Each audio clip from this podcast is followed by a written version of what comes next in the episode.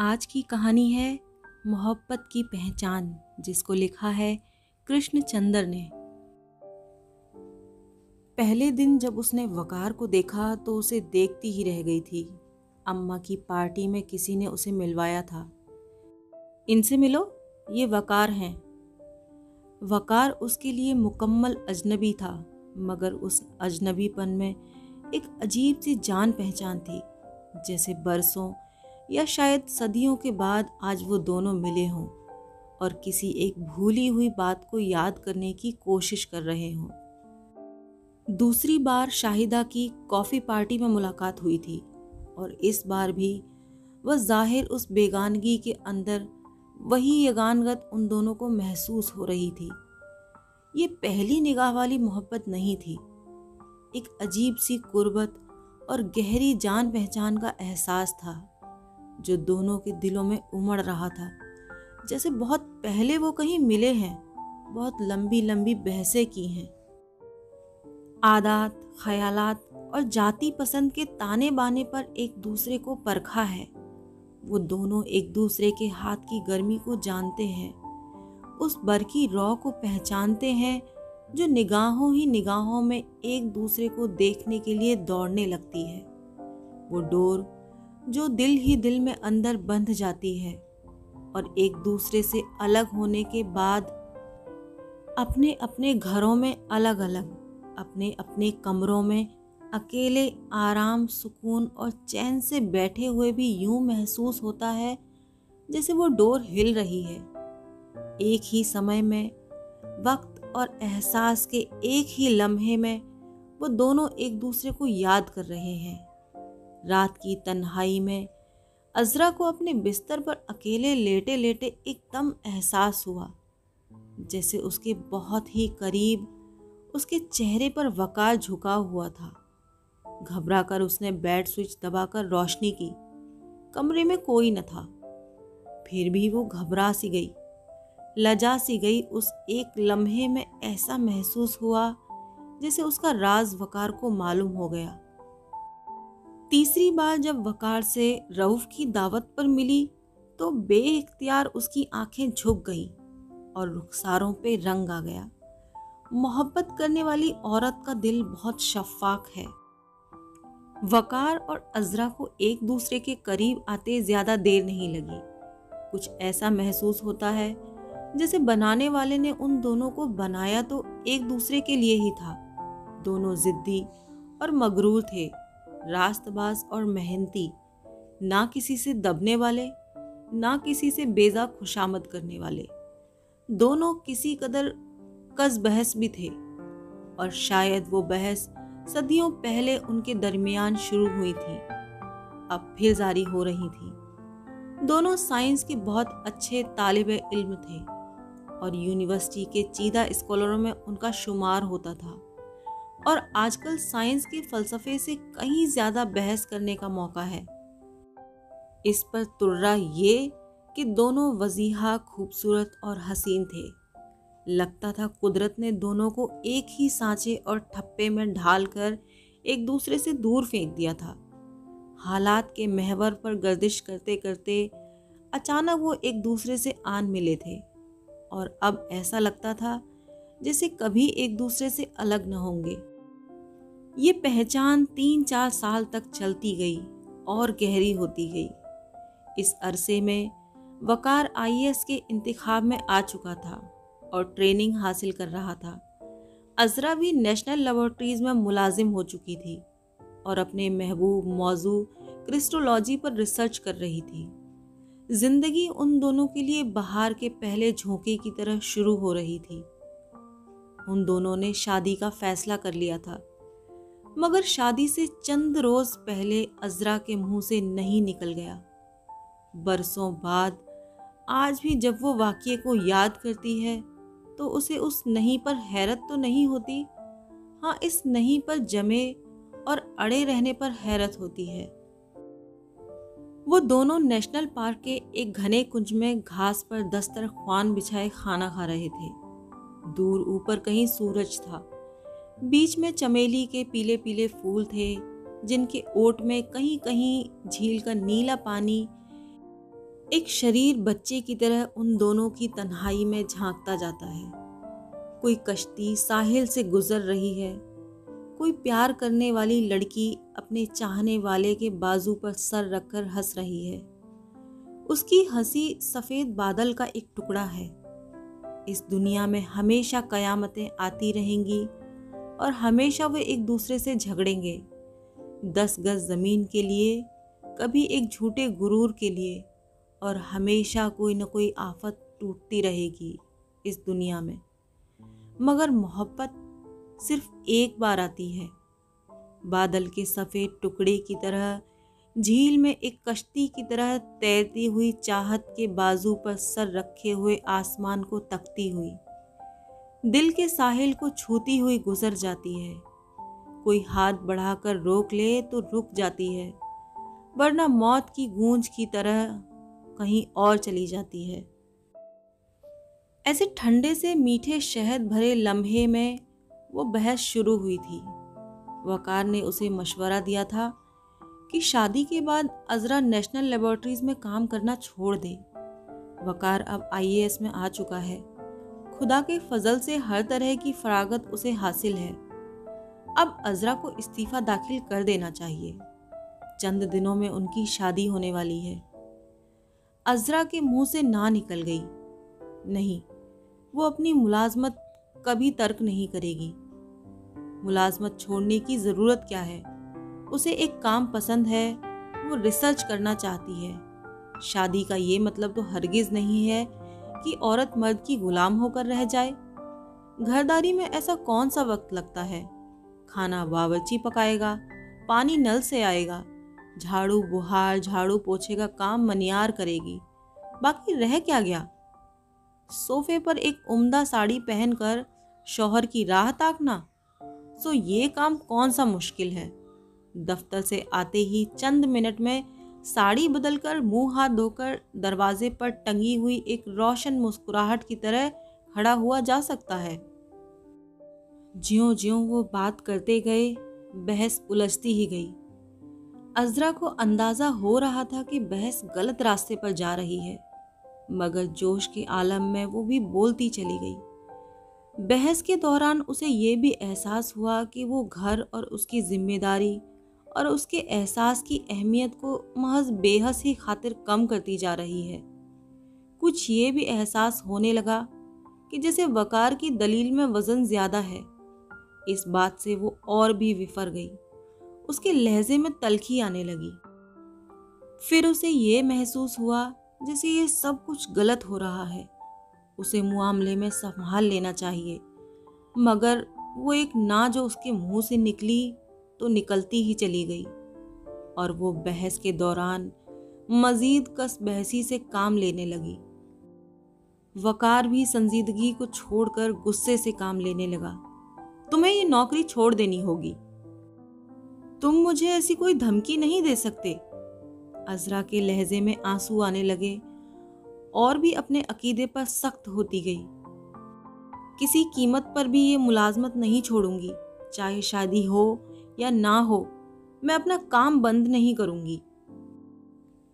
यकायक अजरा ने अपना फैसला दे दिया और बहस एकदम बंद हो गई। दस्तर ख्वान लपेट दिया गया। खामोशी में झील के किनारे बर्तन धोए गए।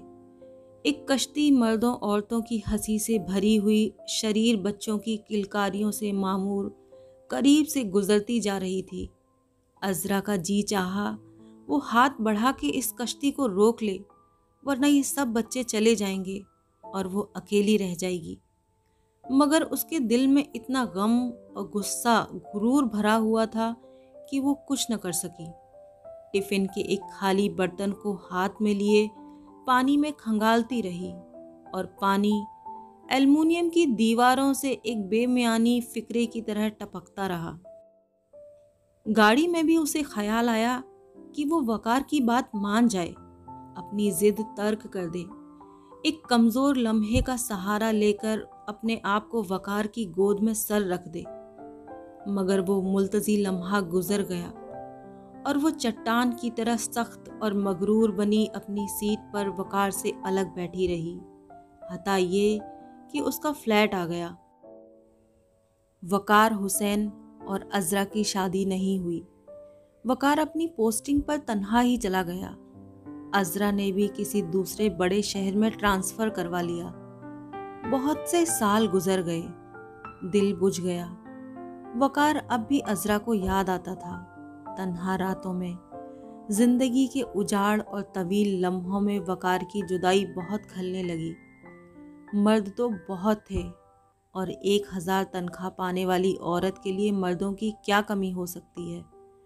मगर वो दूसरे मर्द से शादी तो तब करे जब वकार को किसी तरह भूल जाए और वो कम वक्त दिल से उतरता ही नहीं। अजरा ने शादी नहीं की, मगर उसने चंद माह का यतीम बच्चा गोद लेकर पाल लिया। मुन्ना भी अब चार साल का हो चुका था और अपने बाप को पूछता था, अम्मी, अबू कहाँ हैं? कनाडा गए हैं। कनाडा कहाँ है? यहाँ से बहुत दूर है। कब आएँगे? नहीं आएँगे। क्यों नहीं आएँगे? सबके अब्बू तो रात को घर आते हैं। मेरे अब्बू क्यों नहीं आते? वो लाजवाब होकर चुप हो जाती, मगर मुन्ना पूछता ही रहता। किंडरगार्टन में जब उसे दाखिल कराने का सवाल आया तो मुन्ने के बाप का नाम पूछा गया। एकदम से अजरा ठिठक सी गई। फिर आहिस्ता से बोली, वकार हुसैन, नाम लिख लिया गया। मुन्ने के दिल पर दर्ज भी हो गया। उसी रात मुन्ने ने अपनी अम्मी के गले में बाहें डालकर पूछा, अम्मी, क्या मेरे अबू का नाम वकार हुसैन है? हाँ बेटा। अजरा की आँखों में आँसू छलकने लगे। देखने में कैसे हैं मेरे अब्बू? मुन्ने ने दूसरा सवाल किया अजरा बात को ख़त्म करने की खातिर एक ट्रंक खोलकर उसमें से वकार की एक तस्वीर निकाल कर लाई और मुन्ने के हाथ में दे दी। मुन्ना देर तक उस तस्वीर को गौर से देखता रहा। फिर उसने अपने अब्बू की तस्वीर को अपने नन्हे से सीने से लगा लिया। फिर तस्वीर का मुँह चूम कर बोला, मेरे अब्बू मेरे अब्बू। अजरा ने उसे जल्दी से गले लगा लिया। और फूट फूट कर रोने लगी। मगर मुन्ना नहीं रोया, वो मर्द था। और जब अजरा के आँसू खत्म हो गए तो उसने गंभीर और संजीदा लहजे में अजरा से कहा, अम्मी, क्या अब्बू तुमसे खफा हैं? अजरा ने आहिस्ता से इस बात में सर हिलाया। मुन्ना देर तक अपनी अम्मी को गौर से घूरता रहा। उसके मासूम भोले चेहरे पर दोनों अबरुओं के दरमियान सोच की एक गहरी लकीर बन गई थी। मुन्ने ने अपने गाल पर उंगली रखते हुए कहा, रो नहीं, अम्मी। मैं जब बड़ा हो जाऊँगा तुम्हें अबू के पास कनाडा लेकर चलूँगा। कनाडा? वकार तो हिंदुस्तान में था कहीं, पर उसे ये भी नहीं मालूम था कि अजरा कहाँ पर है। ये भी नहीं मालूम था कि कहीं पर उसके एक बेटा भी पैदा हो चुका है। ये भी नहीं मालूम था कि उस बच्चे ने अपने कमरे में दीवार पर उसकी तस्वीर टांग ली है और उससे बातें करता है। वकार को ये सब कुछ मालूम नहीं था, मगर शादी उसने भी नहीं की। अभी जख्म भरा नहीं था। कुछ ये भी महसूस होता था कि जो औरत इस दुनिया में उसके लिए थी, जो सही मायनों में उसकी साथी हो सकती थी, उसको उसने अपनी जिद में खो दिया। आज भी उसे एहसास था कि बात उसी की सही थी। दलील जायज़ और वजनी, मगर वो जो अपनी बात मनवाने के लिए तुल गया था, उसी एक बात ने शायद अजरा को उससे बरगश्ता खातिर कर दिया। वो अगर उस मुलाजमत तर्क करने पर इस कदर इसरार न करता तो यकीनन अजरा भी इतनी जिद न करती। मुमकिन था कुछ अरसे के बाद खुद ही छोड़ देती। या बच्चा होने के बाद तो ज़रूर ही खुद से ये मुलाजमत छोड़ देती। अपनी एक ज़रा सी बात के लिए, मर्द की बेहुदा खुदी की खातिर वकार ने अपनी मोहब्बत को ठुकरा दिया था। ये एहसास दिन ब दिन बढ़ता जा रहा था। अंदर ही अंदर वकार अपनी गलती पर पेचो ताप खाता, मगर अब कुछ नहीं हो सकता था। दिन गुजरते गए, महीने गुजरते गए बरस गुजरते गए। क्या जवानी इसी तरह गुजर जाएगी? तब वो अयाश और बाश आदमी नहीं था। एक ही औरत वाला मर्द था। इधर उधर की ताक झाँक से वो घबराता था। उसने अपनी ज़िंदगी में सिर्फ़ अजरा, उसके बच्चों और उसके घर का तस्वुर किया था। और जब उसे वही घर नहीं मिला तो उसने भी शादी का ख्याल तर्क कर दिया और अपने आप को अपने काम में गर्क कर दिया। एक बार वो नागपुर से दिल्ली के लिए फ्लाई कर रहा था। मानसून के दिन थे। मौसम बहुत खराब और तूफानी हो रहा था। उसके जहाज़ को रास्ता बदलकर हैदराबाद के हवाई अड्डे पर उतरना पड़ा। इंजन में भी खराबी पैदा हो गई थी। मौसम बेहद खराब हो रहा था। मालूम हुआ, रात यहीं काटनी पड़ेगी। सब मुसाफिरों को रात के क्याम के लिए रिट्स होटल ले जाया गया। हैदराबाद आने का उसे मौका पहली बार मिला था।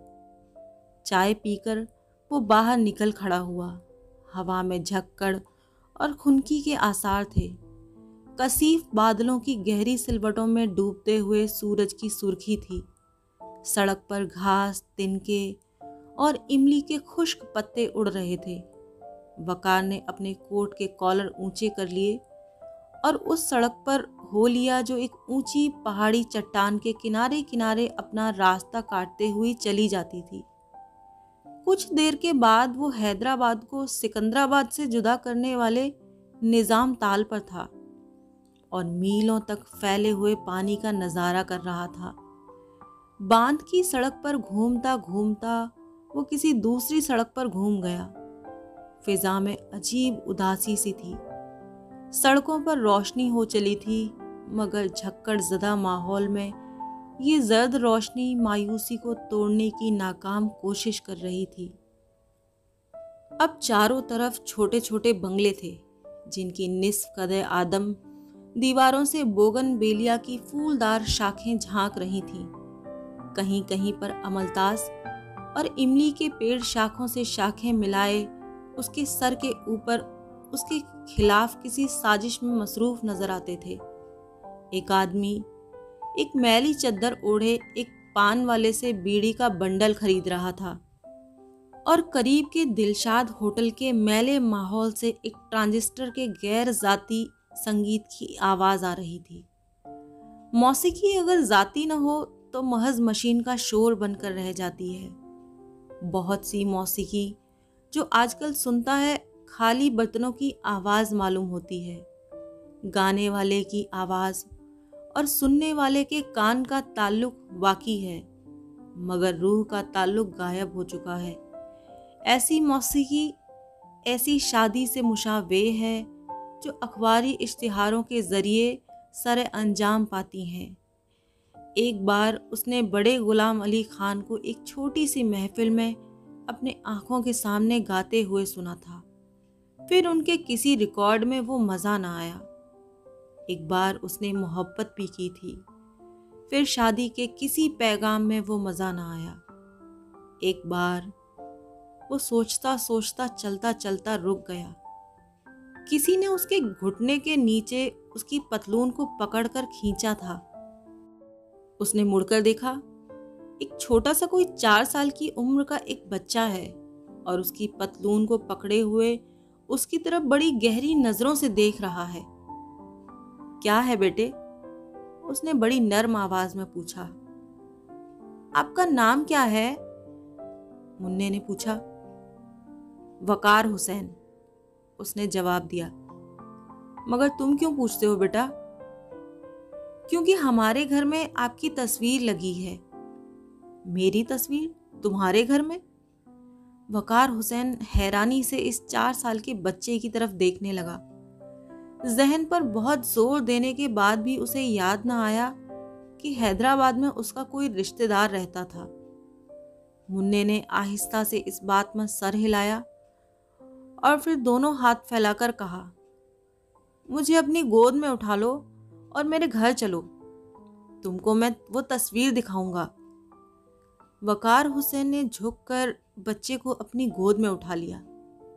बच्चा बड़े आराम से उसके सीने से लग गया और अपने छोटे हाथ की नन्ही नन्ही उंगलियों से उसे अपने घर का रास्ता बताने लगा। जब वो दोनों एक नीम तारीख बंगले के बागीचे में दाखिल हुए तो मुन्ना उसकी गोद से उतर गया। अब वो दोनों बागीचे के गिर्द एक नीम दायरा बनाती हुई रविश पर घूमकर बंगले के पोर्च में आ चुके थे। मुन्ने ने जल्दी से अपनी उंगली वकार के हाथ से छुड़ाई और तेज़ी से बंगले के अंदर जाते हुए ज़ोर से चिल्लाया, अम्मी अम्मी अबू आ गए! अजरा दौड़ी दौड़ी बाहर आई, फिर ठिटक कर दरवाजे पर खड़ी हो गई। फिर वकार को पहचान कर खुशी से रोने लगी, नहीं अब वो कभी ना नहीं करेगी। आप सुन रहे थे कृष्ण चंद्र की लिखी कहानी, मोहब्बत की पहचान।